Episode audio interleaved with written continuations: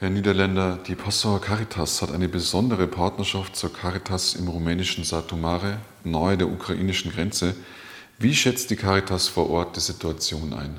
Ja, wir stehen seit vielen Jahren in Kontakt äh, mit der Caritas in Satumare und besonders auch in diesen Tagen. Und die Informationen, die uns erreichen, ist eben die, dass äh, die ersten geflüchteten Menschen aus der Ukraine dort aufschlagen. In Satomare sind inzwischen drei Begrüßungsstellen, Ankommensstellen eingerichtet, wo dann die Flüchtlinge auch betreut werden können. Und da leisten wir momentan sehr intensiv Unterstützung. Frau Anderlik, welche Hilfe wird dort bereits konkret von der Caritas Passau geleistet? Durch das, weil wir schon einen Aufruf gestartet haben zur Sammlung von Spenden, konnten wir mittlerweile 10.000 Euro an Satomare äh, sofort überweisen, damit sie vor Ort direkt an den Grenzen Hilfe leisten können. Bei uns in der Grenzregion bereitet man sich ebenfalls schon auf die Flüchtlinge vor. Herr Niederländer, was macht die Caritas hier? Ja, die Kommunen sind ja gebeten, äh, Unterbringungsmöglichkeiten zu organisieren. Da stehen wir auch in Kontakt mit unseren Kommunen, mit den Landratsämtern. Und wir versuchen über unsere Kreisverbände und Ortskaritasverbände hier die Kommunikation herzustellen für die Einrichtungen vor Ort, dass eben ganz konkret vor Ort geholfen werden kann, wenn die ersten Flüchtlinge bei uns ankommen.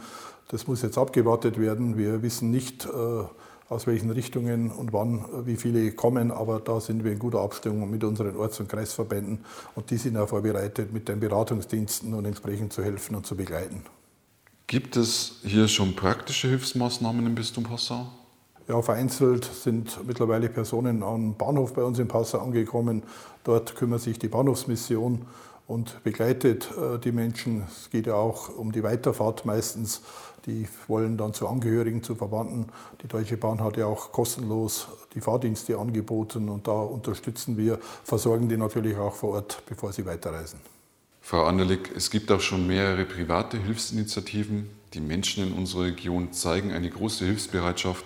Wie kann der Einzelne am besten helfen? Also vorweg möchte ich mich ganz, ganz herzlich für die Solidarität aller bedanken und für ihre Initiativen, die geleistet werden. Aber vorrangig sind wir natürlich auf Geldspenden angewiesen, weil die wir direkt und unmittelbar äh, zur Verfügung stellen können.